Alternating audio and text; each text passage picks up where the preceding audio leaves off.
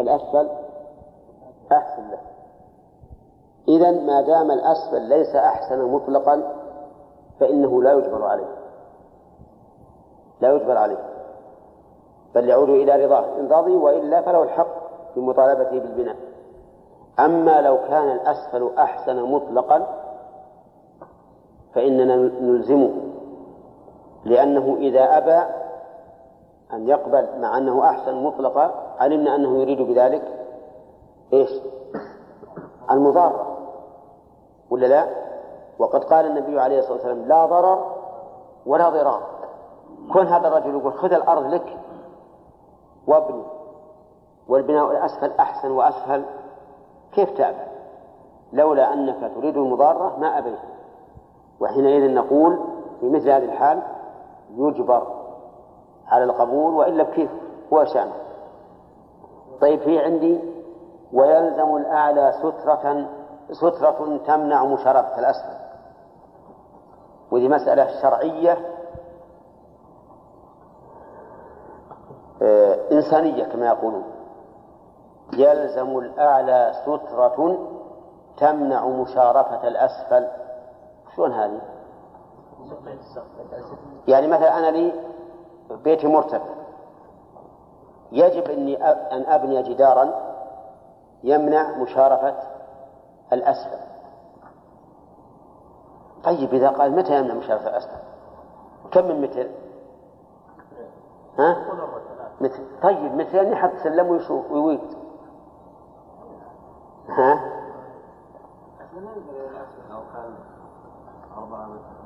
أربع متر يجيب سلم ستة متر ها؟ آه العلماء يقولون العبرة بذلك قامة الرجل. قامة الرجل. نعم. يعني ومرادهم قامة الرجل متوسط لا القصير ولا الطويل. فلا بد أن يضع جدارا إذا وقف الإنسان لا يشرف على جاره. طيب إذا كان الجار ليس لاصقا لي بيني وبينه سوق لكن بيتي يطل عليه. يلزمني أن أضع السترة ولا لا؟ يلزم. هو ليس من أولى لكن يلزم لأن هذا ضرر على الجيران. ومثل ذلك الدرايش. تعرفون الدرايش؟ ها؟ النوافذ الشبابيك هات لغات. الفرج. الطاقة. طيب. لا بد أن يكون جدارها رفيع رفيعا. فإن كان غير رفيع فإنه لا يجوز. لا بد أن يرتفع. طيب إذا قال قائل أنا ما نبرع جدار النافذة هذه. ما نبرع لكن البحر زجاج مثلج. الزجاج المثلج يمنع ولا ولا ما يمنع الرؤية؟ يمنع. طيب. فقال الجار الجدار المثل... الزجاج المثلج إن كانت أبوابه متحركة فهو يمكن تبقى مفتوحة وتشاهد. وإن كانت ثابتة ما لها أبواب ثابتة. فصحيح أن هذا قد ينفع. لكن يقول الزجاج قابل للكسر. لو يأتي برد برد من السحاب ومعه هواء وتضرب الحبة هذه الزجاجة كسرتها. أو يجي واحد يعبث في في الحصى ويضرب الزجاجة انكسرت.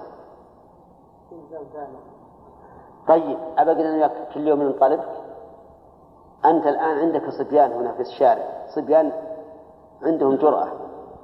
كل يوم فاقعين لنا القزازة أبقى طالبك كل يوم يلا زين القزازة تبي تقول إذا زينتها اليوم كسروها غدا وش تقول في هذه المسألة؟ أنا والله أتوقف في هذا. يعني يكون النافذة نازلة ولو كانت فيها يعني زجاج مثلج. لأن هذا قابل للكسر. وإذا انكسر بقي وجد الإشراف وكوني بقيت كل يوم أنا وياك تقول يلا آه، صلح الزجاج هذا. في صعوبة وفيه نزاع وعداوة وبغضاء إي نعم شو محمد؟ حجر.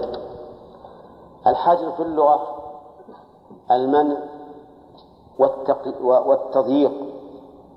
ومنه سمي العقل حجرا. هل في ذلك قسم لذي حجر أي لذي عقل؟ لأن العقل يمنع صاحبه من فعل ما لا ينبغي فعله فهو في اللغة المنع. وأما في, الشرع فهو منع منع الإنسان من التصرف في ماله أو في ماله وذمته. منع الإنسان من التصرف في ماله وذمته أو في ماله فقط. هذا هو الحجر ثم إن الحجر ينقسم إلى قسمين. حجر لحظ المحجور عليه وحظ وحجر لحظ غيره. فإن كان لحظ المحجور عليه فهو منع له من التصرف في ماله وذمته. وإن كان لحق المحجور وإن كان لحظ غيره فهو منع من التصرف في ماله فقط في ماله فقط. مرة ثانية أقول الحجر لغة المنع والتضييع واصطلاحا منع الإنسان من التصرف في ماله وذمته أو في ماله فقط. تمام؟ ثم هو قسمان حجر لحظ الغير وحجر لحظ النفس. فإن كان لحظ الغير فهو إيش؟ حجر في المال فقط. وإن كان لحظ النفس فهو حجر في المال والذمة. مثال ذلك الصغير محجور عليه ما يتصرف في ماله. وفي ذمته يتصرف؟ لا لأنه محجور عليه حظ نفسه. في ذمته يعني ما ما يذهب الصغير مثلا ويشتري شيئا في ذمته. ولا يبيع شيئا من ماله معينا فهو محجور عليه في ماله وفي ذمته. إذا كان الإنسان مدينا ودينه أكثر من ماله حجر عليه. لمصلحة من؟ لمصلحة الغرباء هذا يمنع من التصرف في ماله ولا يمنع من التصرف في ذمته. يعني لو استدان من أحد شيئا فله ذلك لأنه محشور عليه لحظ لحظ غيره. يقول المؤلف رحمه الله ومن لم ومن لم يقدر على وفاء شيء من دينه لم يطالب به وحرم حبسه. ومن له قدرة على وفاء دينه لم يحجر عليه وأمر بوفائه فإن أبى حبس في طلب ربه. ومن ماله لا يفي بما عليه وجب الحجر عليه. ذكر المؤلف الآن ثلاث أشياء ثلاث حالات. المدين يعني الذي يطلب له ثلاث حالات. إما أن لا يكون عنده شيء فهذا لا يجوز مطالبته ولا حبسه لقوله تعالى وإن كان ذو عسرة فنظرة إلى ميسرة ومن طالبه منع من مطالبته. فإن أصر إلا أن يطالبه ويضيق عليه حبس. من اللي يحبس؟ الطالب. لأنه عاص لله عز وجل. وبهذا نعرف ظلم وجور أولئك الذين يطالبون الفقراء بوفاء الدين حتى يلجئوهم إلى أن يستدينوا مرة ثانية فيزداد الدين عليه هؤلاء أهل الشح والجشع والطمع الذين ليس عندهم رحمة للمخلوق ولا خوف من الخالق يجب أن يؤدبوا على فعلهم. يجب أن يؤدبوا ويضربوا ويحبسوا حتى لا يطالب هؤلاء الفقراء بأمر لا يستطيعونه. استمع إلى كلام المؤلف. قال ومن لم يقدر على وفاء شيء من دينه لم يطالب به وحرم حبسه. معلوم؟ الدليل؟ ها؟ قوله تعالى وإن كان ذو عسرة فنظرة إلى ميسرة. نظرة يعني فعليكم نظرة أو فالواجب نظرة أي إنظار إلى ميسرة. ولا يحل للحاكم الشرعي أن يحكم بحبسه. أي حبس المطلوب لأن حبسه هل فيه فائدة؟ ها؟ أبدا. لا يجد الأمر إلا شدة. دعه يطلب الرزق في أرض الله فلعله أن يوفي. أما أن تحبسه فما الفائدة؟ فيحرم على القاضي أن يحبسه. بل ويحرم على القاضي سماع الدعوى في مطالبته متى تبين له أنه فقير. ويجب على على القاضي انتبه عبد الله يجب على القاضي إذا نهى من له الدين عن عن الطلب وأصر يجب على القاضي أن يحبس أو أن يؤدب هذا المطالب. لماذا؟ لأنه فعل معصية. وقد قال العلماء التعزير واجب في كل معصية لا حد فيها ولا كفارة. طيب لكن لو لو ادعى العسرة وهذه مشكلة الآن في في عصرنا الحاضر يدعي العسرة وهو كاذب. هذه المشكلة. فهل نقبل منه؟ إذا ادعى العسرة نقبل منه أنه معسر أو لا بد من بينة؟ ها؟ لا بد من بينة. لا بد من بينة. ولهذا عندي بالشرح. إن ادعى العسرة ودينها عوض أو لو عرف له مال سابق أو كان أقرب الملاءة حبس إن لم يقم بينة تخبر باطن حاله. وإلا حلف. إذا ادعى العسرة وليس هناك قرينة تدل على أنه موسر فإنه يحلف ويخلف. فإن كان هناك قرينة تدل على أنه موسر مثل أن يكون دينه عن قرض استقرض مني ولا ولم تمض مدة يفني فيها هذا القرض أو كان دينه عن عوض شيء اشتراه ولا ولا ولم تمض مدة على تلفه. المهم إذا دلت قرينة على أنه غير معسر فلا بد من بينة وإن لم يكن قرينة حلف وخلف. ثم قال المؤلف في المسألة الثانية ومن له قدرة على وفاء دينه لم يحجر عليه. ها؟ ومن له قدرة. على وفاء دينه ومن له قدرة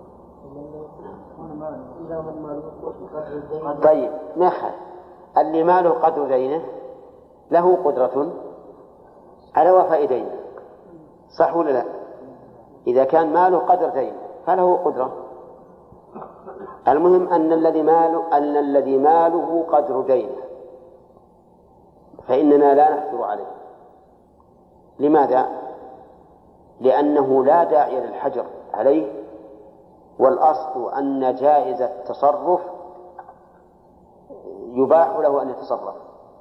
وهذا الرجل رجل بالغ حر رشيد لا يمكن أن نمنعه من التصرف في ماله. فلا نحجر عليه. ولكن ماذا نصنع؟ إذا كان دينه حالا يقول المؤلف ولم يحجر عليه وأمر بوفائه. نعم أمر بوفائه. وفاء أي شيء؟ وفاء الدين. أمر بوفاء الدين. ويلزم بالوفاء ولا لا؟ لقوله صلى الله عليه وسلم مطل الغني ظلم. فإذا كان ظلما وجب أن نزيل الظلم فيؤمر بوفائه. وطيب لو أن الرجل لما أمرناه بالوفاء سافر هرب فهل يجوز أن يترخص برخص السفر؟ يقول العلماء الذين يشترطون أن يكون السفر أن لا يكون السفر سفر معصية يقولون إن هذا لا يترخص فلا يفطر في رمضان ولا يقصر الصلاة ولا يمسح الخفين ثلاثة لأن سفره سفر معصية إذ أن الواجب عليه أن يبقى ليوفي الدين أفهمتم الآن؟ أما من يرون أن السفر تثبت أحكامه وإن كان سفر معصية كأبي حنيفة والشيخ الإسلام ابن تيمية فإنهم يقولون إن هذا يترخص لكنه آثم طيب. فإن أبى. قلنا خلوا ما بعد عثمان صحيح ذكرناه في فإن أبى قلنا له أو في الدين؟ قال لا. ما نمو فيه ولا بدي ماضي بكرة. جينا بكرة قال بعد بكرة. بعد بكرة قال بعد يومين. جينا بعد يومين قال بعد أربعة أيام. وهكذا. يقول المؤلف فإن أبى حبس بطلب ربه. حبس. من يحبسه؟ الحاكم. بطلب ربه أي رب الدين. يعني إذا قال احبسوه حبسناه. فإن لم يقل احبسوه تركناه لأن الحق له. ليس هذا حقا لله لا بد منه بل هو حق للمخلوق فإذا لم يطالب بحبسه لم نحبسه طيب الدليل على الحبس. قول النبي عليه الصلاة والسلام لي الواجد ظلم يحل عرضه وعقوبته. لي بمعنى مطر والواجد القادر على الوفاء.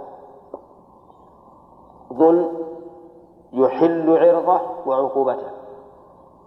عرضه يعني أن نذهب إلى الأمير ونقول هذا رجل مماطل. عيل يوفي هذا غيبة ولا لا؟ غيبة لكنها حلال لأنها شقوة. وعقوبته الحديث هنا يقول عقوبته. ولم يبين نوع العقوبة. بعض العلماء يقول مراد بالعقوبة الحبس. وعندي أن الحديث ينبغي أن يكون على ظاهره وعلى إطلاقه. وأن يراد بالعقوبة ما تجعله يوفي ما عليه. قد يكون الحبس أنكى له فيبادر بالوفاء. وقد يكون الضرب أنكى له فيبادر بالقضاء وقد يكون التشهير به أنكى له فيبادر بالقضاء. قد يقول هذا الرجل أنا والله في بيتي ما عندي طعام زين. خبز يابس وفول ما فيه دهن وما أشبه ذلك. أنا أحب إني أحبس لأن الحبس يأكل ها؟ أكل طيب. ويكرم. يقول ما خالف الله مدارك هذا المكان مكندش وفيه كل كل شيء طيب أبقى بالحبس. هل نقول إن هذا يزيده أو يحرصه على وفاء الدين؟ لا. وقد يكون بعض الناس إذا جئنا به أمام الناس وشهرنا به في مجالس الناس أشد عليه من كل شيء. فالصحيح أن العقوبة هنا مطلقة. ترجع إلى ما إلى من؟ إلى اجتهاد القاضي. أي عقوبة يقررها عليه فليفعل. هذا متى؟ إذا كان ماله قدر دينه. لأنه لا حاجة إلى الحجر. يؤمر بالقضاء فإن أبى وطلب صاحب الحق أن يحبس حبس على كلام المؤلف أو إذا طلب أن يعاقب عوقب بما يراه القاضي. على القول الثاني. فإن أصر حبسناه ما في فائدة ضربناه ما في فائدة وبخناه عند الناس ما في فائدة. كل شيء نسوي به يقول افعلوا ما شئتم فلم أوفي. ماذا يكون؟ قال المؤلف فإن أصر ولم يبع ماله باعه الحاكم وقضاه. إن أصر أن يوفي وأصر أن يبيع ماله للوفاء لأن عليه دراهم والمال اللي عنده الآن عروض. أي لا يبيعه فإن القاضي يبيعها. لأن القاضي ولي لمن لم يقم بالحق. وهذه من فوائد القضاة. يبيع ماله ويوفي دينه. طيب هل يصح التصرف حينئذ؟ يجوز إني أشتري أنا؟ ها؟ يجوز؟ كيف يجوز وهذا الرجل ما رضي؟ لكنه بيع بحق والبيع ما يصح إذا كان مكرها بغير حق أما إذا كان بحق فلا بأس به ومن ثم ننتقل إلى مسألة مشكلة وهي وهو ما تأخذه الحكومة تعزيرا هل يجوز لنا أن نشتريه إذا عرض للبيع؟ ها؟ مثل السيارات التي تصادر في المرور مثلا أو غيرها فإنه يجوز لنا أن نشتريها لأن هذه أخذت بحق وما أخذ بحق فإنه يجوز أن يشترى ها؟ ومثل الأراضي اللي, تأخذها. إذا كان بغير بحق. أما إذا كان بغير حق فلا يجوز أنه يشترى منها. أو مال أقل أو مال أكثر. كذا. إذا لم يكن عنده شيء ما الحكم يا عبد الله؟ كل ما سمعته من الحاكم في كلام الفقهاء فالمراد به القاضي. نعم. قال ولا يطالب بمؤجل. نعم. هذا ابتداء درس اليوم. لا يطالب الضمير يعود على المدين سواء كان موسرا أم معسرا. بمؤجل أي بدين مؤجل. لأن مطالبته بالمؤجل ظلم له إذ من حقه أن ينتفع بماله الذي في يده حتى يحل أجل الدين. وقول المؤلف المؤجل ظاهره سواء كان التأجيل إلى أمد قريب أو إلى أمد بعيد فإنه لا يطالب به لماذا؟ قلت لأن له الحق أن يتصرف في ماله الذي بيده حتى يحل أجل الدين والذي أجل الدين من؟ صاحب الدين وهو صاحب الحق طيب إذا قال صاحب الحق أنا أطالبه الآن بالدين لأني أخشى أن يتصرف فيه في المستقبل تصرفا يضر بي. قلنا ليس لك الحق. ليس لك الحق.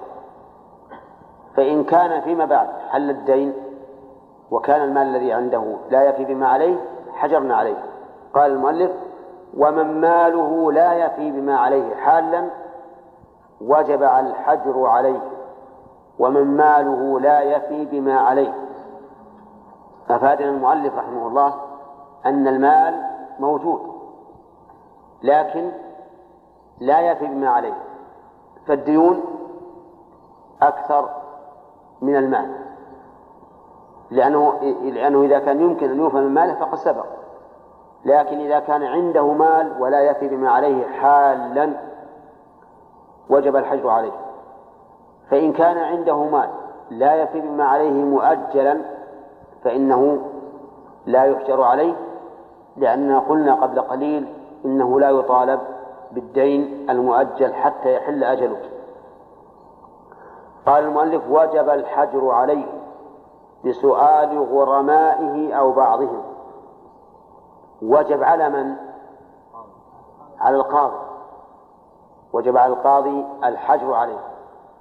والحجر عليه هو منعه من التصرف في ماله لا في ذمته. هذا الحجر عليه. يمنعه من التصرف في ماله لا في ذمته.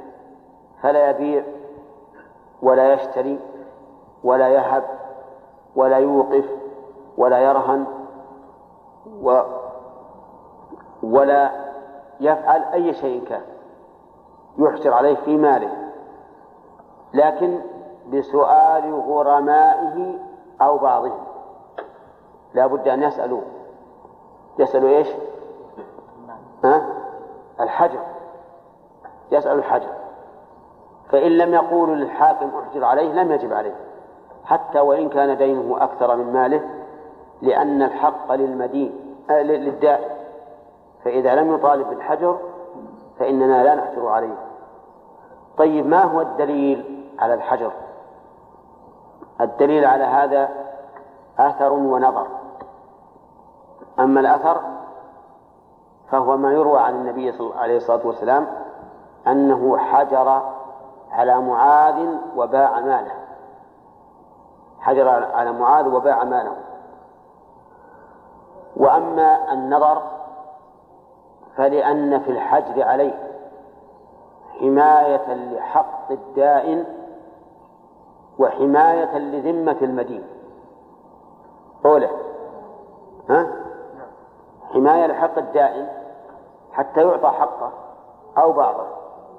وحماية لذمة المدين لئلا تبقى ذمته معلقة مشغولة بالدين دائما وهذه مصلحة كبرى عظيمة للدائن والمدين. بعدين بتنتظر وهذه مصلحة للدائن والمدين فكان مقتضى النظر الصحيح أن يثبت الحجر. طيب يقول المؤلف ويستحب إظهاره أي إظهار الحجر يعني أن يعلن إما في الجرائد أو المجلات أو في الأسواق عند أبواب المساجد أو يكتب إعلان على دكان مثلا. بأن هذا محجور عليه وإنما استحب إظهاره لفائدتين. الفائدة الأولى ليظهر من له دين عند هذا الرجل لأنه إذا اشتهر أنه حجر عليه فأهل الدين سيأتون. الفائدة الثانية لأجل أن لا يتصرف أحد معه في هذا المال الذي عنده. لأن تصرفه في ماله بعد الحجر وش حكمه؟ باطل باطل لا يصح. فإظهار الحجر سنة مستحب كما قال المؤلف. لما فيه من الفائدة للمحجور عليه وللغرماء ولغيره من الناس. المحجور عليه حتى يعلم الناس أنه قد حجر عليه فمن له دين أقبل وطالب به. وهذا فائدة للمحجور عليه وللدائن أيضا. ولغيره من الناس إذا علم الناس أنه قد حجر عليه فإنهم لا يعاملونه. لأنه سيأتينا أن من عامله بعد بعد الحجر فإن المعاملة معه غير صحيحة. نعم. يقول ويستحب إظهاره ولا ينفذ تصرفه في ماله بعد الحجر ولا إقراره عليه. لا ينفذ تصرفه أي تصرف المدين في ماله بعد الحجر. مثاله حجرنا على هذا الرجل المدين وقلنا لا تتصرف في ماله.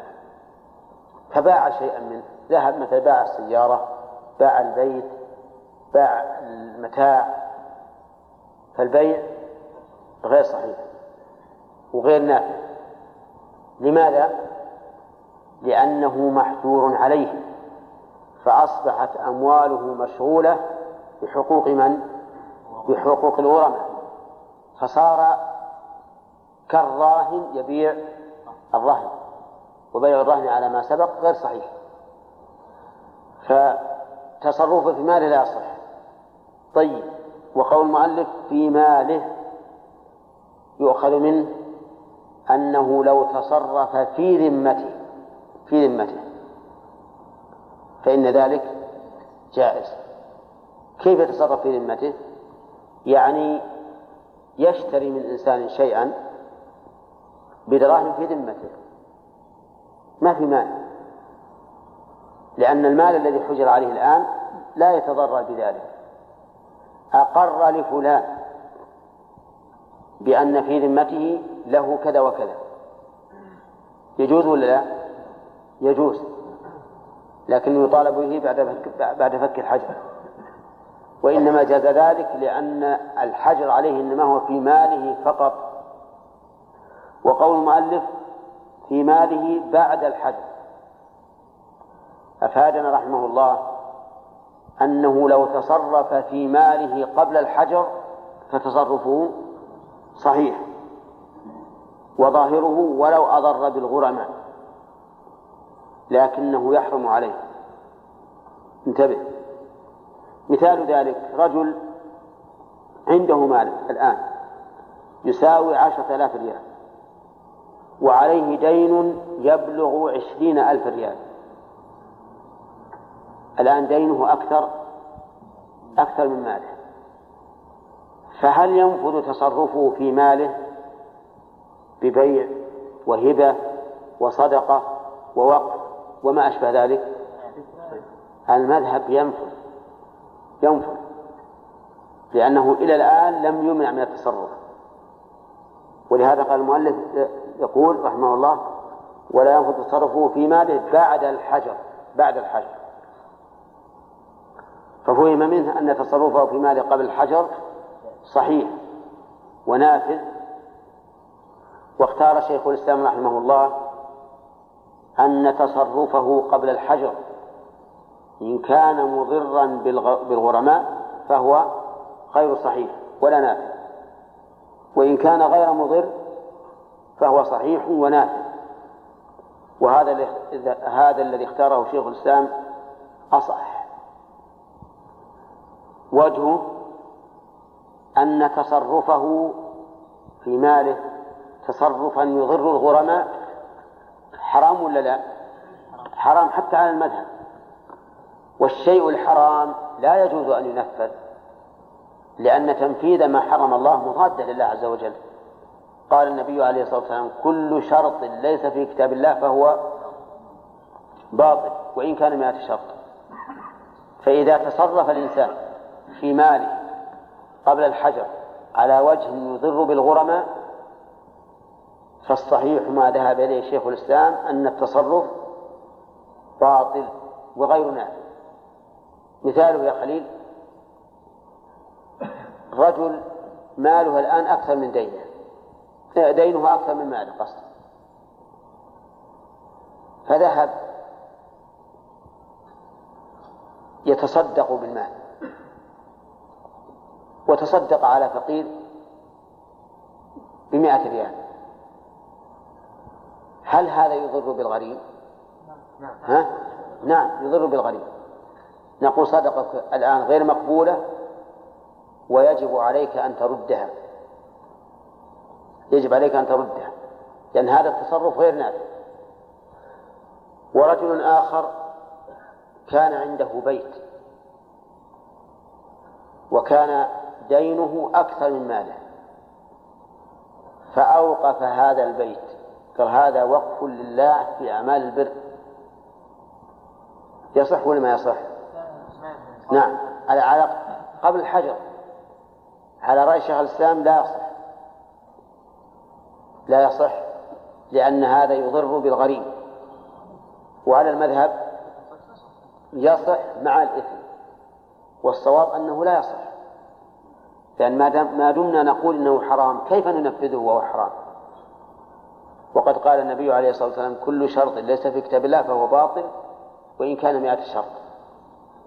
خلاصة المقال الآن أن نقول هل تصرف المحجور عليه نافذ أو لا؟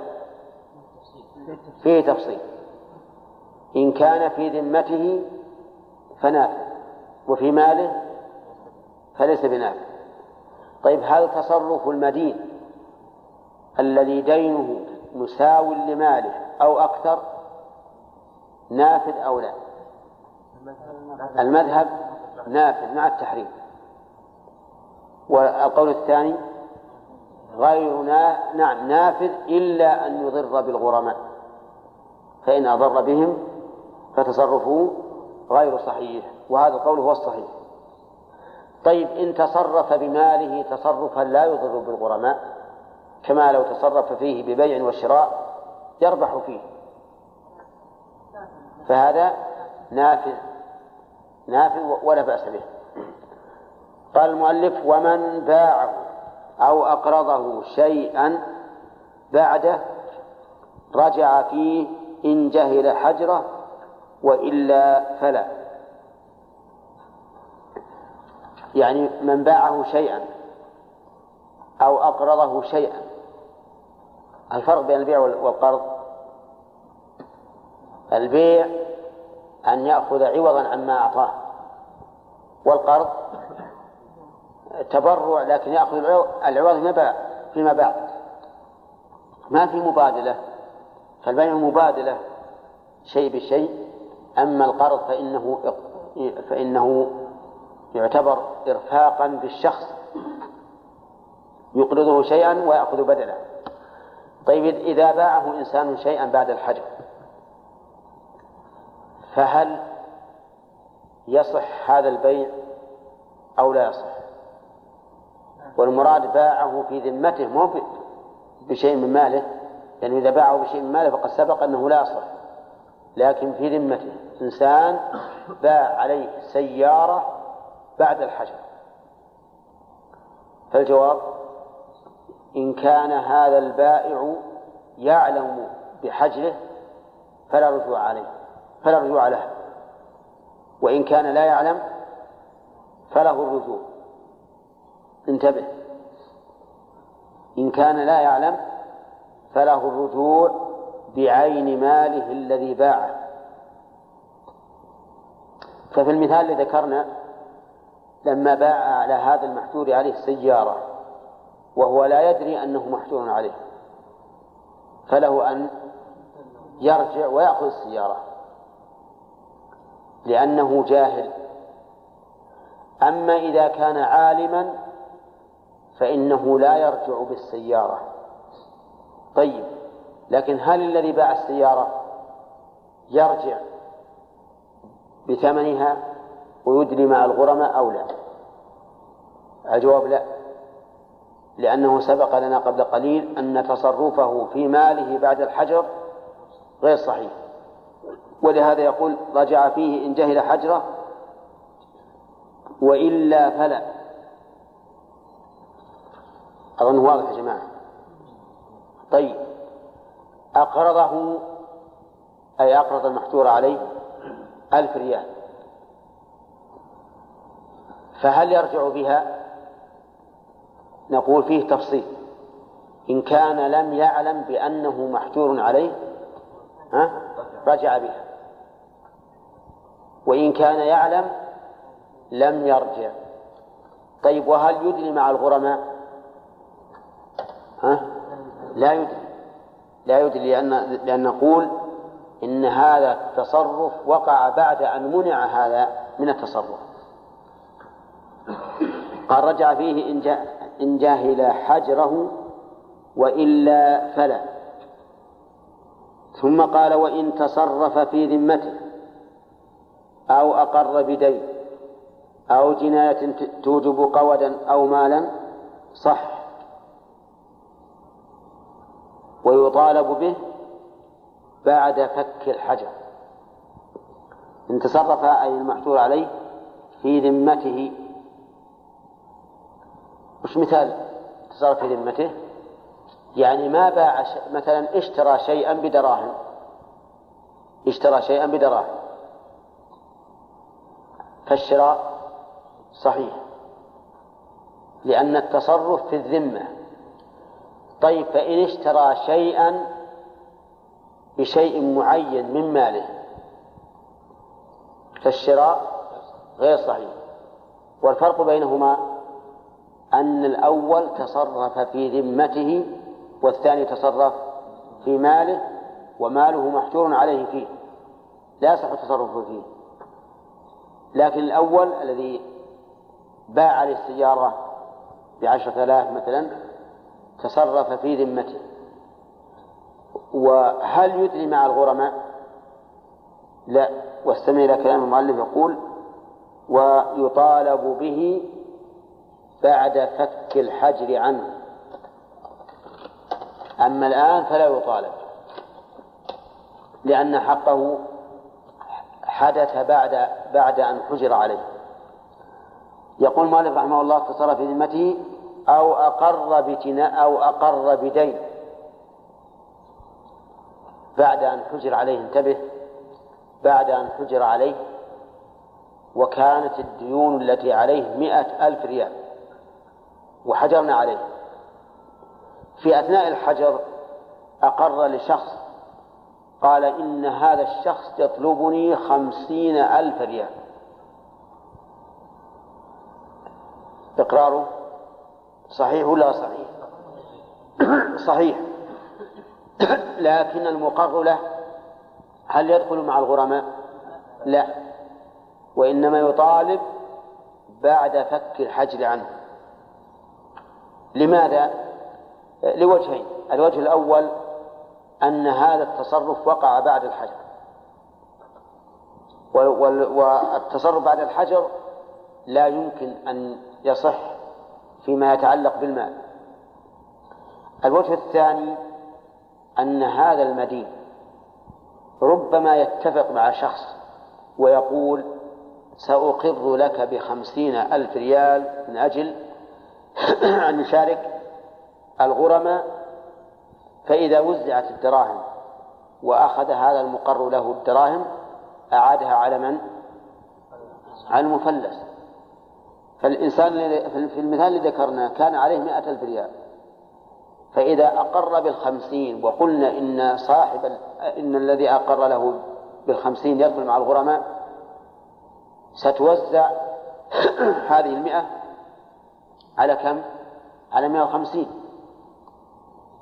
يعني من ثلث ماله يكون لهذا المقر له ثم إذا انفك الحجر وانتهى كل شيء رجع المفلس آه المحجور عليه على هذا المقر له.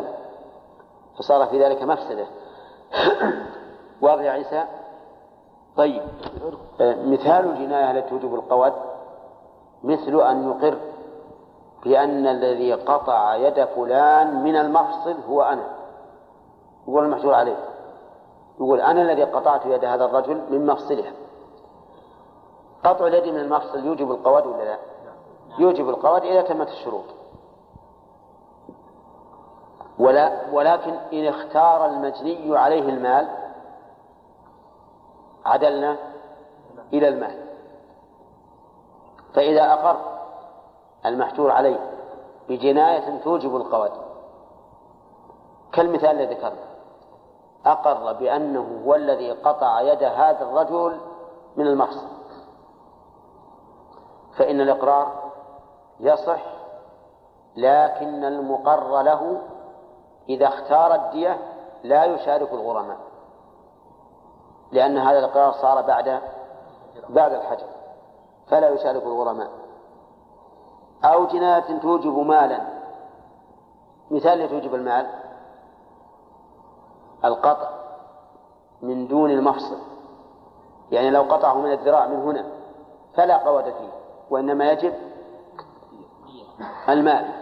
كم المال؟ إذا كان في الإنسان إذا كان في الإنسان شيئان فإن في أحدهما نصف الدية طيب هذا قطع يده من نصف الذراع. ما في قول فيه نصف الدية.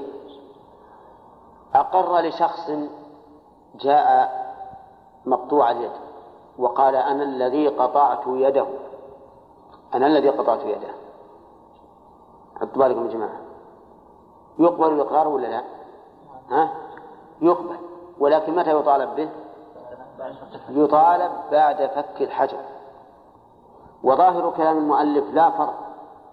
بين أن تكون الجناية جديدة أو قديمة. فلو فرض أن هذا الرجل الذي أقر المحجور عليه بأنه هو الذي قطع يده أن يد هذا الرجل قد برئت من زمان والحجر ماله إلا عشرة أيام فقط.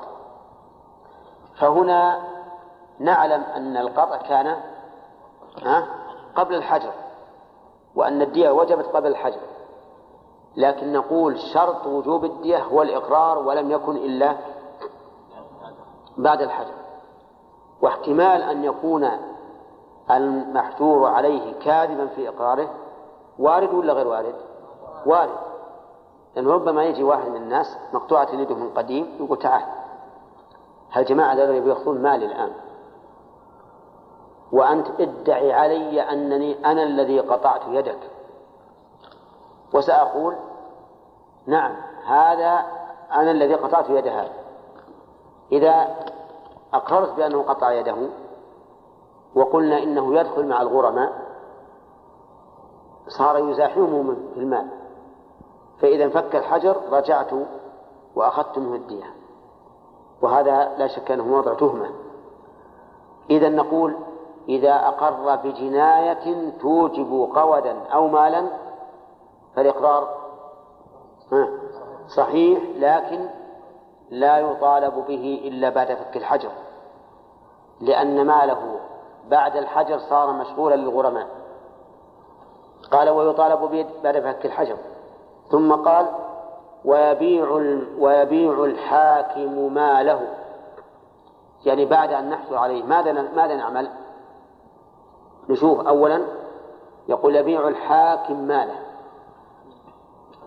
لكن بشرط أن لا يكون من جنس الدين فإن كان من جنس الدين فإنه لا يبيعه مثال الذي من جنس الدين لو كان هذا الرجل مطلوبا برا كل الذين يطلبونه يطلبونه برا والمال الذي عنده الآن بر هل نبيعه؟ ما نبيعه أولا لأنه لا حاجة للبيع حينئذ. ثانيا لأن البيع قد يضر هذا هذا المحجور عليه. كيف يضره؟ ربما يباع الشيء بأقل من قيمته. هذه واحدة. والبيع يحتاج إلى نقد وتفريغ وإلى أجرة دلال وهذا ضرر على المحجور عليه. فإذا كان المال من المال الذي عنده من جنس الدين فإنه لا يباع. فقول المؤلف رحمه الله يبيع الحاكم ماله.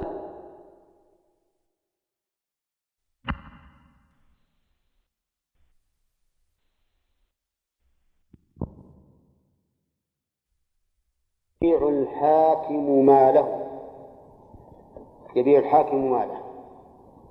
هذا إذا كان المال من غير جنس الدين. فإن كان من جنس الدين فلا حاجة لبيعه. لا. ما شرحناه بارك الله فيك. هذا شرحناه في غير الغريب. في غير المحجور عليه. طيب. المخرج نعيده يبيع الحاكم ماله إذا كان من غير جنس الدين. فإن كان من جنسه فلا حاجة لبيعه مثال ذلك هذا رجل عليه مئة ألف ريال. وعنده خمسون ألف ريال. وعنده سيارات وأمتعة. نعم. وأواني. يبيع ويشتري. ما الذي يباع من ذلك؟ ها؟ السلع الأمتعة والأواني والسيارات. أما خمسون ألف ريال فإنها لا تباع. طيب لو كان الدين الذي عليه دولارات وعنده الآن خمسون ألف ريال سعودي وهذه السلع يباع ولا تباع السلع. وريال السعودي ما هو دولار عليه دولارات ما عنده دولارات. عليه دولارات وعنده الآن دراهم سعودية. إذا يباح الصرف بيع. تباع الدراهم السعودية تحول إلى إلى دولارات وتباع السيارات والأمتعة والسلع. تباع بدولار ولا ب... بالدراهم السعودية؟ ها؟ ينظر. ينظر ما هو الأنفع. إذا كان إذا باعها بدولارات صارت أنقص لأن الناس ما عندهم دولارات. فإن نبيعها في الدراهم ثم نصف الدراهم بعد ذلك إلى دولارات. المهم أن الحاكم يبيع ماله إذا كان أتم الجواب إذا كان من غير جنس الدين فإن كان من جنس الدين فلا حاجة لبيعه. الحكم الثالث قال ويقسم ثمنه بقدر ديون غرمائه. يقسم ثمنه أي ثمن المال الذي بيع أو الدراهم الموجودة بقدر ديون الغرماء. ولا ولا فرق بين ما ثبت قريبا وما ثبت بعيدا. بمعنى أننا لا نقدم الدين الأول على الدين الثاني. فلو فرض أنه مدين لزيد منذ سنتين ومدين لعمر منذ سنة فحق الرجلين واحد وقوله يقسم يقسمه بقدر ديون غرمائه إذا كان أحدهم دينه ألف والثاني دينه مئة كيف نقسمه يا ضلال؟ هي كيف نقسم المال؟ ها؟ الغرماء اثنان واحد دينه ألف وواحد دينه مئة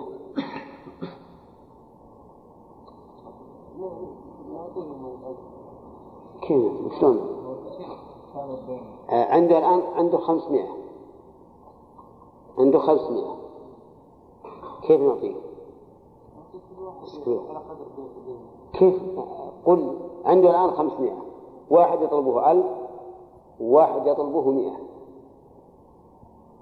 نعطي يطلب المئة نعطيه أي نعم. ولا ألف أربعمائة. هذا ظلم ظلم عظيم. ها؟ نعطيهم بالقسط. بقدر من الغرامة بالقسط بالنسبة يعني. بالنسبة. كيف النسبة؟ أنسب الموجود إلى المطلوب. أنسب الموجود إلى المطلوب. وأعطي كل واحد مثل تلك النسبة. هذا القاعدة. أن تنسب الموجود إلى المطلوب وتعطي كل واحد من دينه بقدر تلك النسبة. فهنا خمسمائة نسبة إلى إلى إلى إلى أحد عشر. ها؟ آه خمسة من أحد عشر. نعطي كل واحد من دينه خمسة من أحد عشر. مثال آخر هذا رجل مطلوب. يطلبه شخص ثلاثة آلاف وشخص خمسة آلاف وشخص ألفان أو ألفين بالأصح. كم الجميع؟ عشر. آه، أول يطلبه خمسة. ما يخالف. نبدأ من من من الأكثر. واحد يطلبه خمسة والثاني يطلبه ثلاثة. والثالث يطلبه ألفين الجميع عشرة آلاف. لم نجد في ماله إلا خمسة آلاف. كيف نوزعه؟ انسب خمسة آلاف إلى عشرة آلاف تجدها النصف. إذا أعطي كل واحد من هؤلاء نصف دينه. أعطي كل واحد نصف دينه. فنعطي صاحب الخمسة ألفين وخمسمائة. ونعطي صاحب الألفين ألفا. ونعطي صاحب ثلاثة ألف وخمسمائة. الجميع خمسة آلاف. فهمتم كيف النسبة ولا لا؟ ها؟ طيب. هذا رجل يطلب عشرة آلاف ياسر يطلب عشرة آلاف. ولم نجد عنده إلا خمسة آلاف ريال. العشرة يطلبه واحد خمسة واحد ثلاثة واحد اثنان. كم الجميع؟ عشرة آلاف. صح؟ خمسة وثلاثة واثنان الجميع عشرة. لم نجد عنده إلا خمسة آلاف ريال. على توزيع طلال نقول الخمسة آلاف ريال لصاحب الخمسة آلاف ريال والباقين ما لهم شيء. بس شوي. نعم نعطي صاحب ألفين ألفين ونعطي صاحب الثلاثة. ثلاثة آلاف وصاحب الخمسة. نقول رح. طيب هذا غير صحيح. الذي وجدنا الآن كم؟ والمطلوب عشرة. انسب الخمسة إلى العشرة. نصف. أعطي كل واحد نصف دينه. نصف دينه ها؟ انسب الموجود إلى المطلوب وأعطي كل واحد من الغرماء بمثل هذه النسبة. فإذا كان الموجود في ماله نصف المطلوب فلكل واحد من دينه النصف. إذا كان ربع المطلوب لكل واحد ربعه إذا كان ثلثه لكل واحد ثلثه وهكذا. طيب رجل مطلوب. رجل مطلوب يطلبه واحد من الناس أربعون ريالا أربعون ريالا وآخر يطلبه عشرون ريالا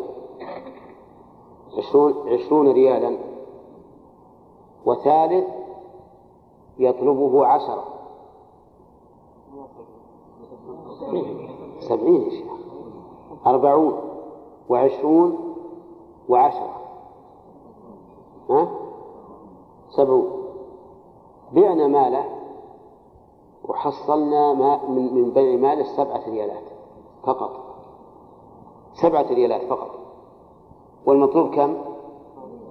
سبعون. انسب السبعة إلى السبعين. اصبر كم انسبها قبل؟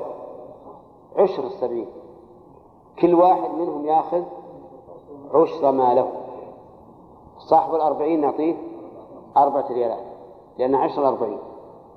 وصاحب العشرين ريالين لأنها عشر العشرين. وصاحب العشرة ريال لأنها عشر العشرة. وبهذا تمت الدراهم اللي عنده ولا لا؟ لأن اللي عنده سبعة ريالات. أفهمتم الآن؟ يمكن أن نعرف لو كان واحد يطلب تسعمائة وتسعة وتسعين. تسعمائة وتسعة وتسعين. وآخر يطلبه ريال واحد. ريال واحد فقط. ووجدنا عنده عشرة ريالات. ويطلب الآن ألف. واحد يطلب تسعمائة أو تسعة وتسعين واحد يطلبه ريال واحد. وجدنا عنده عشرة ريالات. ها؟ أي هذا اي نعم هنا عشرة ريالات عشرة ريالات ألف هللة أولى. أو ألفين. ألف هللة طيب اللي له ريال كم ياخذ؟ هللة واحد. والباقي لذاك هذه النسبة تنفعكم جدا يعني تنسب إيش؟ الموجود إلى المطلوب وتعطي كل واحد من دينه مثل تلك النسبة طيب هذا معنى قول المؤلف ويقسم الحاكم ماله ويقسم ثمنه بقدر ديون غرمائه فصارت الأحكام المتعلقة بالحجر التي ذكرها المؤلف كم؟ ثلاث منع من التصرف في ماله. الثاني بيع ماله إذا كان من غير جنس الدين. والثالث قسم المال بقدر ديون الغرماء. وهذا واجب فورا على الحاكم ما يؤخره. ثم قال المؤلف ولا يحل مؤجل بفلس ولا بموت إن وثق ورثته برهن أو كفيل ملي المؤجل لا يحل بالفلس يعني لو أن رجلا فلس وحجرنا عليه ولشخص آخر عليه دين مؤجل لا يحل إلا بعد سنة فهل يحل هذا الدين المؤجل بتفليس المدين ولا لا؟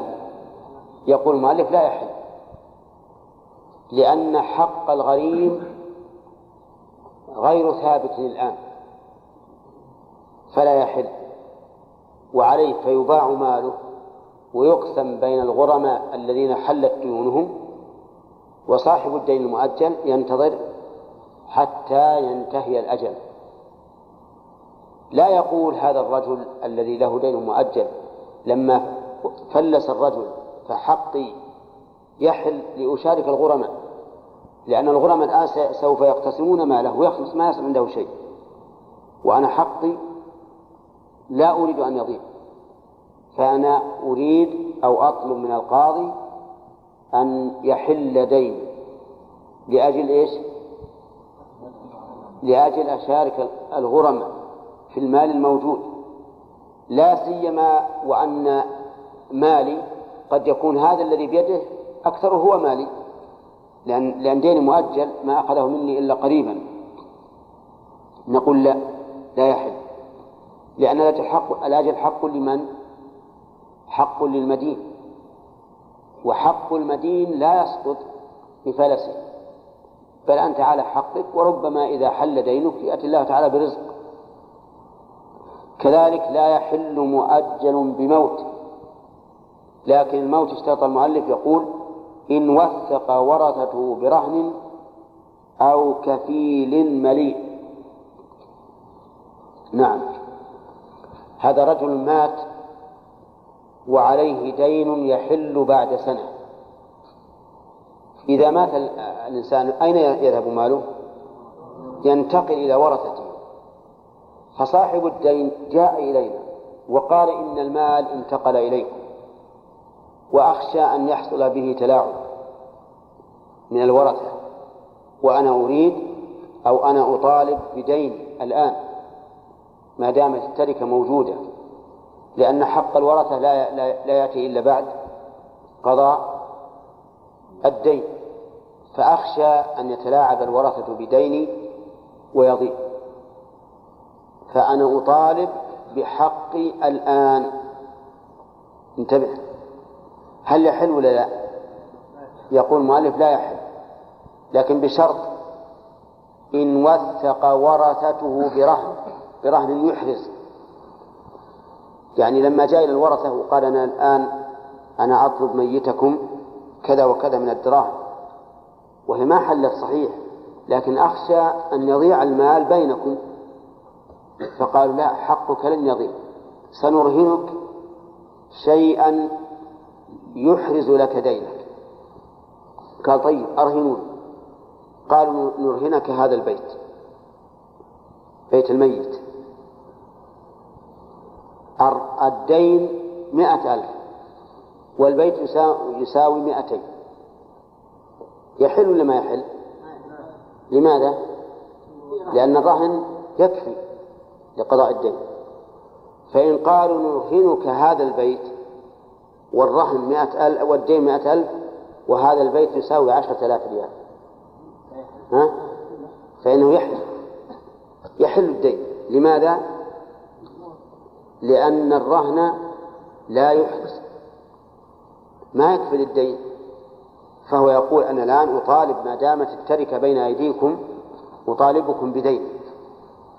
طيب مثال آخر وهو قوله كفيل ملي لما مات الميت وعليه دين مؤجل جاء صاحب الدين يطلب من ورثة الدين. قالوا أنت دينك مؤجل. والمؤجل لا يحل بالموت. قال إذا أعطوني كفيلا يعني ضامنا يضمن ديني إذا حل. قالوا نعطيك. من الضامن؟ قالوا الضامن فلان. رجل خير طالب علم صاحب صدق أمين. هذا ذهب إليه قال تضمن فلان؟ قال نعم. أضمن الدين اللي على فلان إذا حل فأنا ضامن. ها يحل ولا ما يحل؟ ها؟ لا. حين نشوف إذا كان ملك الرجل هذا قلنا أنه رجل طيب دين صدوق. حسن المعاملة. فقال الورثة هذا يضمن لك الدين. فقال تضمن؟ قال نعم أضمن لك الدين. ها؟ هل هل يحل ولا لا؟ ننظر إذا كان هذا الرجل مليئا قبل يعني لم يحل الدين. وإن كان غير ملي حل الدين. إذا قال الورثة لصاحب الدين هذا رجل طيب كل الناس يثقون به. ليه لكن إذا حل الدين وهو ما عنده مال وش الفائدة من طيبه؟ طيب قالوا آه، يضمن دينك هذا الرجل. رجل غني عنده أموال كثيرة أكثر من الدين مئة مرة. قال تضمن؟ قال نعم. لكن هذا الرجل مماطل. مماطل ما يعرف يوفي يحل ولا ما يحل؟ يحل. يحل الدين المؤجل. لأن الملي كما قلنا فيما سبق هو القادر بماله وبدنه وقوله. وهذا الرجل غير ملي بقوله طيب. قال الورثة لصاحب الدين يضمن دينك يضمن دينك أبوك. يضمن دينك أبوك. فذهب إلى أبيه وقد تضمن ديني على فلان الميت؟ قال نعم. هل يحل دينه ولا ما يحل؟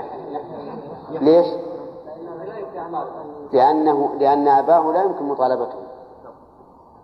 وهذا فليس بمالي أما لو كان قادرا على الوفاء بماله وقوله وبدنه فإن الدين لا يحل لأن الأجل حق للميت موروث عنه.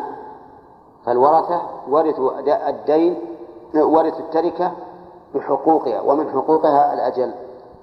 قال المؤلف رحمه الله ولا بموت إن وثق ورثته برهن يحرز أو كفيل ملك. وإن ظهر غريم بعد القسمة رجع على الغرماء بقسطه. إن رجع غريم بعد القسمة أي قسمة المال. يعني هذا المفلس باع الحاكم ماله وقسم ثمنه على غرمائه. وبعد ذلك ظهر غريب شوف كلمة ظهر تعطي أن هذا لم يتبين. ظهر بعد ذلك غريم. غريم قد سبق دينه الحجر عليه.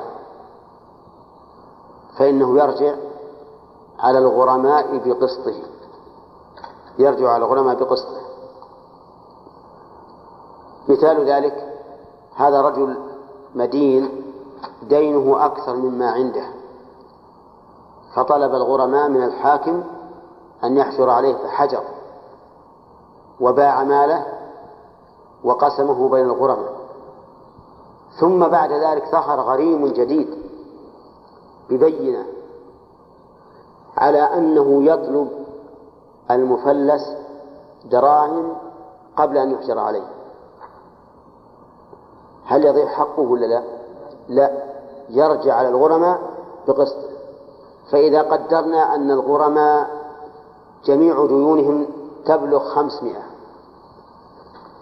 وهذا الرجل الذي ظهر دينه خمسمائة.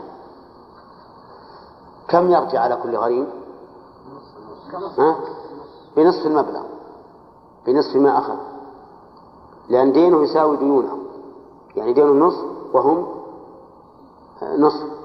فيأخذ من كل إنسان نصف ما أخذ. طيب وإذا كان أحدهم قد أخذ هللة كما في المثال الذي ذكرنا. نصف هللة كيف هذا؟ ها؟ لا.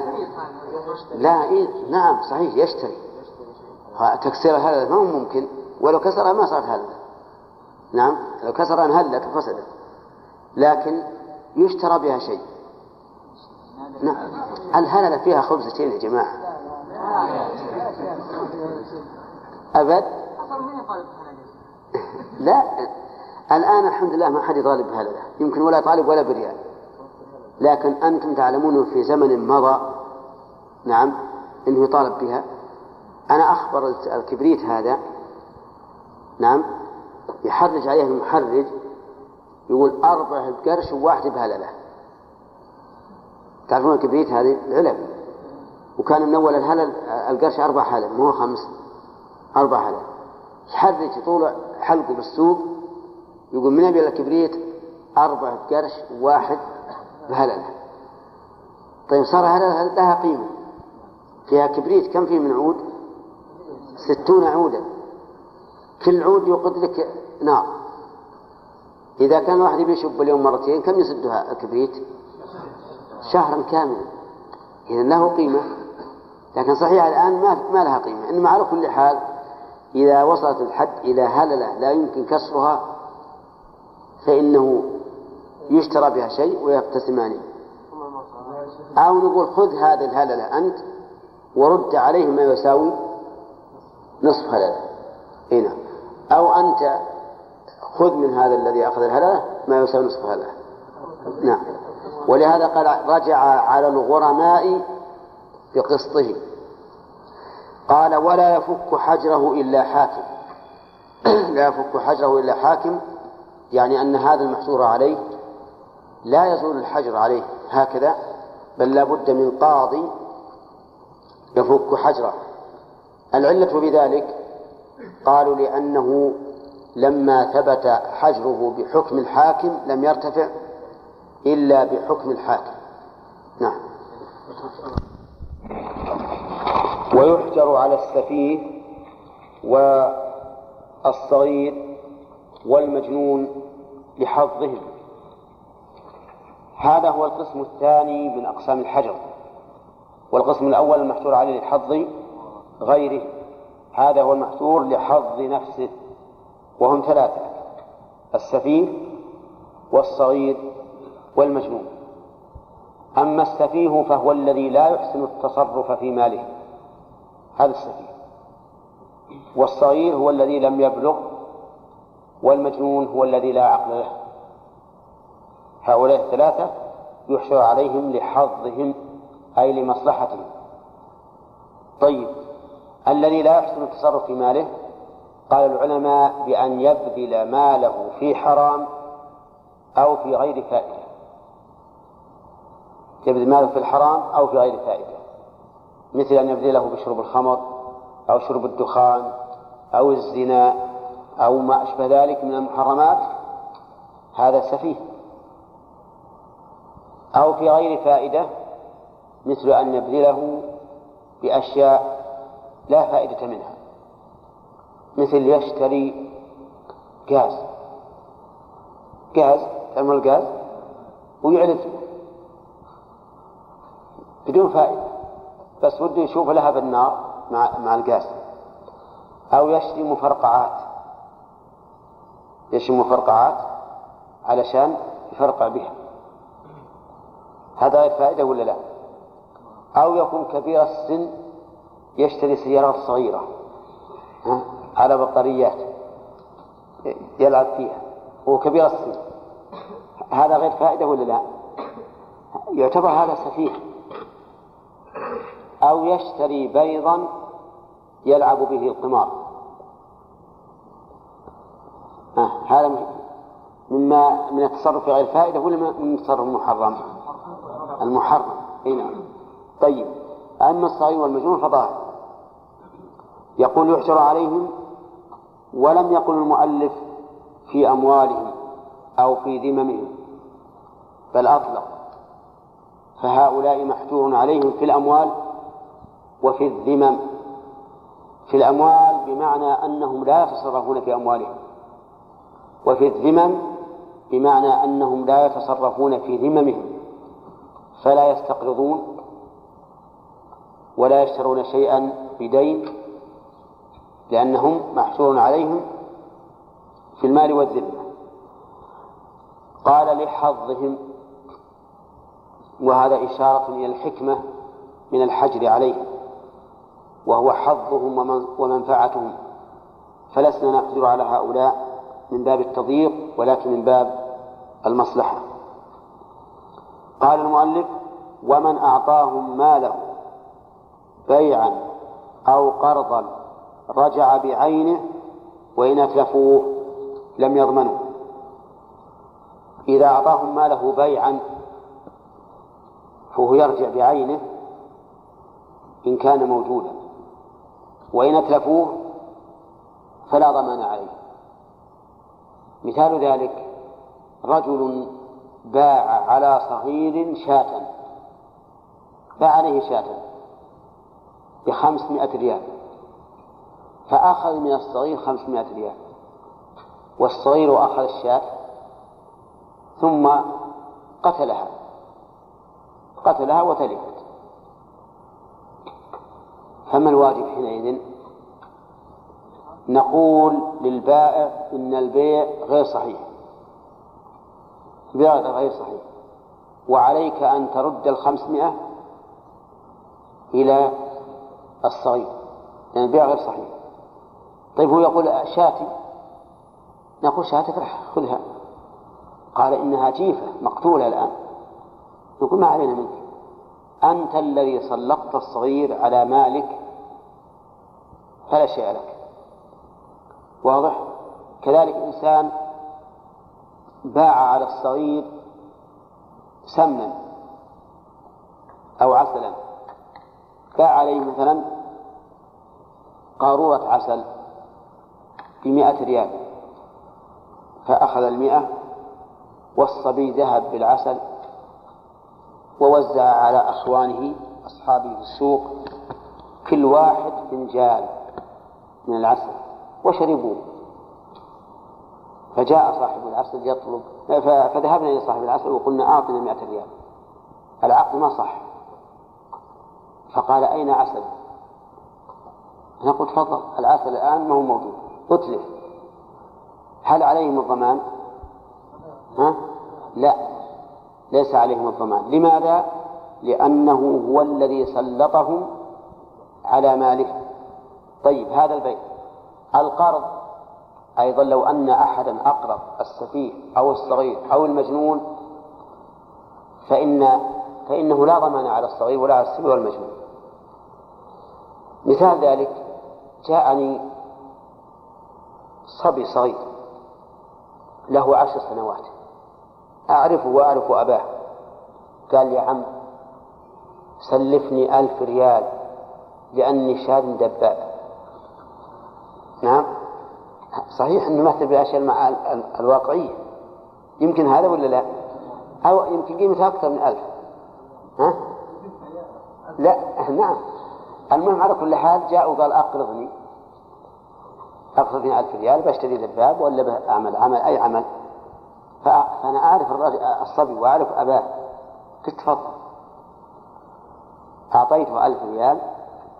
الصبي أخذ الألف وذهب إلى المنتزهات والأندية وصار ينفق هذه الألف في هذه الأشياء. عرفتم؟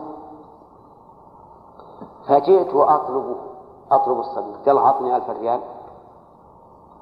فقال والله ألف ريال. ذهبت في رحلة. صدرت في رحلة في التفرج على المنتزهات على النوادي. خلص ماذا يصنع الذي أقرضه ذهب إلى أبيه. قال إن ابنك استقرض مني ألف ريال. واسأله. اسأل الابن. فسأل فقال نعم أخذت منه ألف ريال. طيب يرجع على الأب ولا لا؟ لا يرجع. يرجع على الابن بمعنى أنه يكتب في ذمة ألف ريال؟ لا. ليس عليه شيء.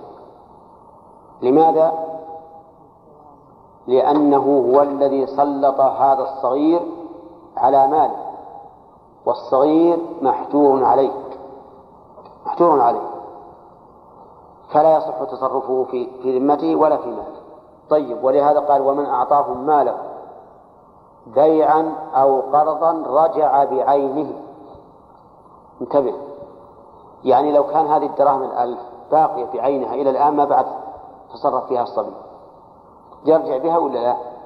يرجع لأنها عين ماله. والظاهر أنه يرجع كذلك لو اشترى بها شيئا باقيا. مثل المثال الأول اللي قلت أنه اشترى بها دبابا والدباب موجود الآن. يرجع به الذي أقرضه ولا لا؟ يرجع لأنه عوض ماله. لكن إذا أتلفوه تلف صرفه في منتزهات وأندية وما أشبه ذلك فلا, فلا, فلا, فلا رجوع. قول المؤلف ومن أعطاهم ماله من؟ هذه اسم شرط. واسم الشرط من صيغ العموم. فهل يعم ما إذا كان المعطي مثل المعطى؟ يعني محجورا عليه. بمعنى أن صبيا أعطى صبيا. صبيا أعطى صبيا. مالا فأتلفه. فهل يرجع الصبي المعطي على الآخذ؟ ها؟ ظاهر كلام المؤلف أنه لا يرجع. لأنه هو الذي سلطه على ماله.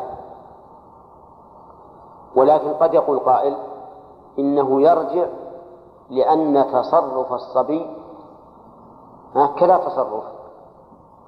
إذ أن الصبي الذي أعطاه محجور عليه أيضا فتصرفه غير صحيح تصرفه غير صحيح. ولكن المعنى الأول أقرب لأن الصبي المعطي هو الذي سلطه على ماله والحقيقة أن التفريط من ولي هذا الصبي لأنه لا لا لا يجوز له أن يسلط الصبي على شيء من ماله له أهمية بحيث يتلفه. قال وإن أتلفوه لم يضمنوا. ويلزمهم أرش الجناية. أرش بمعنى قرش في لغة حجاج. نعم. آه طيب.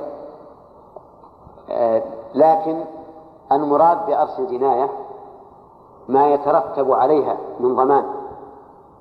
يعني أن هؤلاء الثلاثة وهم السفيه والصغير ومن؟ والمجنون. لو جنوا على أحد لو جنوا على أحد فإن أرش الجناية واجب عليه. وش معنى جنى على أحد؟ افرض أنه دهس رجلا حتى انكسرت رجله رجل المدهوس أو مات فأرش الجناية على من؟ على هؤلاء الصغار. على على هذا على هذا المحجور عليه. لكن إن كانت دية فالدية على عاقلته وإن كان دون ثلث الدية فهو إيش؟ فعليه. عليه هو نفسه. طيب. لو لو أن هذا الصبي جنى على فرس إنسان. حتى كسر رجل الفرس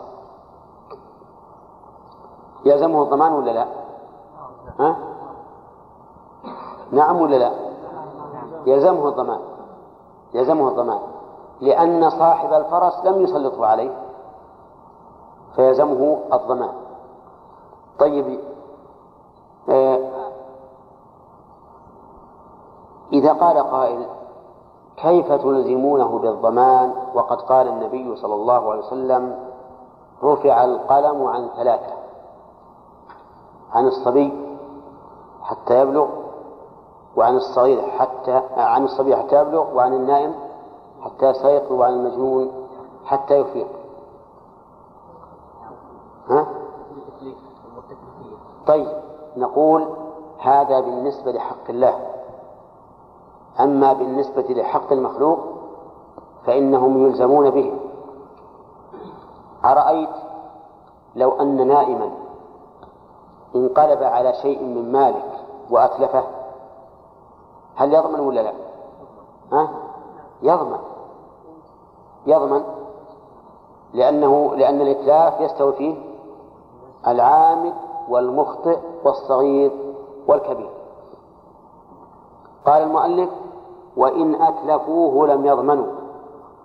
وش... نعم لا. و... و... يعني ويلزمهم أيضا ضمان مال من لم يدفعه إليه. ضمان مال من لم يدفعه إليه. وش معناه؟ يعني لو لو أتلفوا مالا لي لم أدفعه إليهم فعليهم الضمان. وش مثاله؟ مثل أتوا إلى هذا الدكان أتوا إلى دكان إنسان فأشعلوا به النار فاحترق ما فيه. يضمنون ولا لا؟ ها؟ يضمنون. يضمنون لأنه ما دفعوا إليهم ولا سلطهم عليه طيب أتوا إلى مطعم. أتوا إلى مطعم. فنهبوا خبزا ومرقا ولحما وأكلوه. ها؟ يضمنون؟ لأنه لم يسلطهم عليه. أما لو لو دفع لو لو سلطهم عليه مثل هؤلاء الصبيان دخلوا في المطعم وجلسوا على كرسي المائدة وقالوا أعطنا رزا ولحما وعداما وخبزا نعم وأعطاه حتى شبعوا لما شبعوا قالوا أكرمك الله قال أعطونا القيمة قالوا ما ما نعطيك يلزمون بالضمان ولا لا؟ ما يلزمون بالضمان؟ آه. أي المذهب لا يلزمون لا يلزمون بالضمان لأنه هو اللي سلطهم على ماله ها؟ وهذه وهذه مشكلة فيه يعني لو فتح هذا الباب للناس كان ما شرع الصبيان يملؤون المطاعم ويأكلون ما فيها ويقولون خلاص ما عندنا ضمان لكن لكن هذا فيه نظر. يعني يجب أن يقال إن مثل هذه الأمور يلزمون بها. لكن إذا لم يكن عندهم مال هل يؤخذ من وليهم؟ لا. لكن يبقى في ذممهم حتى يكبروا ويتجروا أو يتوظفوا ويؤخذ منهم. إي نعم. اي ما لا يعطي وهذا هو هذا هو الأولى. الأولى لأصحاب المطاعم ان يحتجزوا بأنفسهم. إذا جاء مثل هؤلاء يقول سلم قبل. إذا لم يسلم يقول ما عندنا شيء. ها؟ كيف؟ يلاقيك بس. وتبغى تفضل. يعني صاحب المطعم يدخله؟ على كل حال هو مخاطر صاحب المطعم مخاطر. يعني لو أن الصغير قال ما نعطيك حصلت مع واحد من الطائف المال قال تبي الكوب هذا اللي يبيعون بالشوارع. اي لما قضى عاد هو صغير هو صدق اي قال اللي ما يحاسب ما عنده مصريات تبي ياخذ اي هذا بعد فهم من التبرع. هذا يمكن فهم منه تبرع. أي نعم. ها؟ كيف؟ أي صح ما جاوبت السؤال نعم. الاخوان يقول ما جاوبت السؤال؟ طيب. يقول مالك رحمه الله و... ويلزمه يلزمهم أرش الجناية وضمان من لم يدفع من, من لم يدفعه إليه. إذا انتبهوا يا جماعة. خلاصة المقام أن هؤلاء الثلاثة محصور عليهم في أموالهم وذممهم. وأن من من من سلطهم على ماله ببيع أو إجارة أو قرض أو غير ذلك فإنه لا ضمان عليهم لأنه هو الذي سلطهم على ماله. أما إن اعتدوا هم بأنفسهم فعليهم الضمان.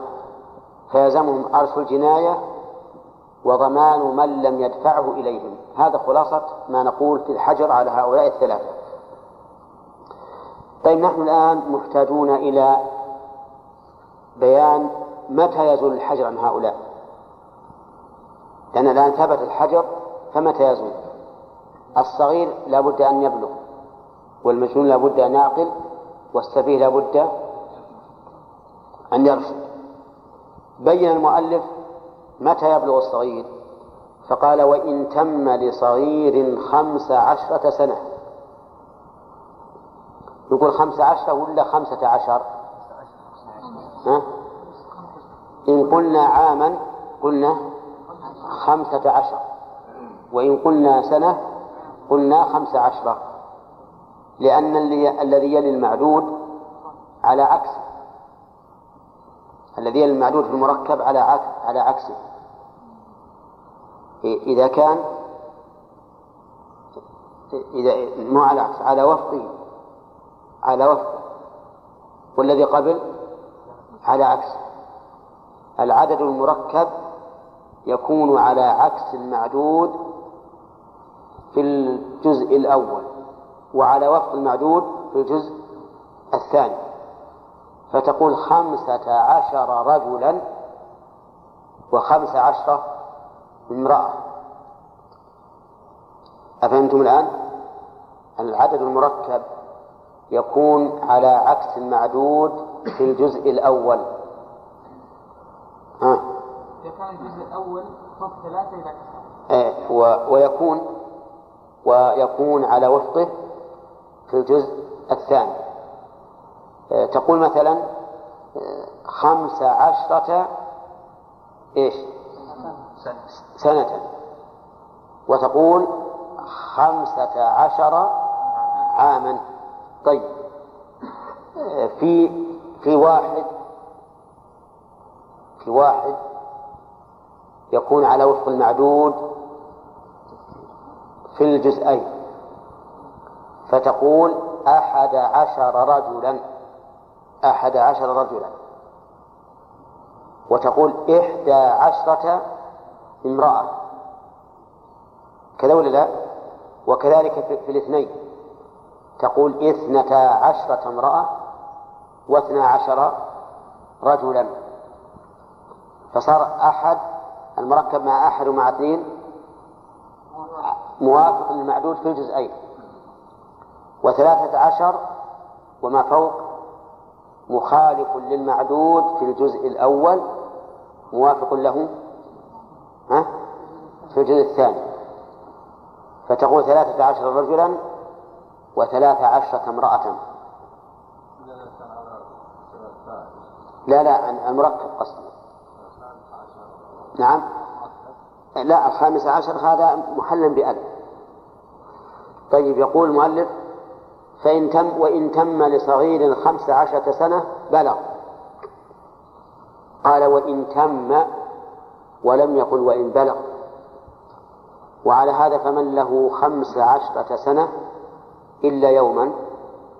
ها؟ فليس ببالغ. ليس ببالغ. فرجل بلغ في الساعة الثانية عشرة صباحا.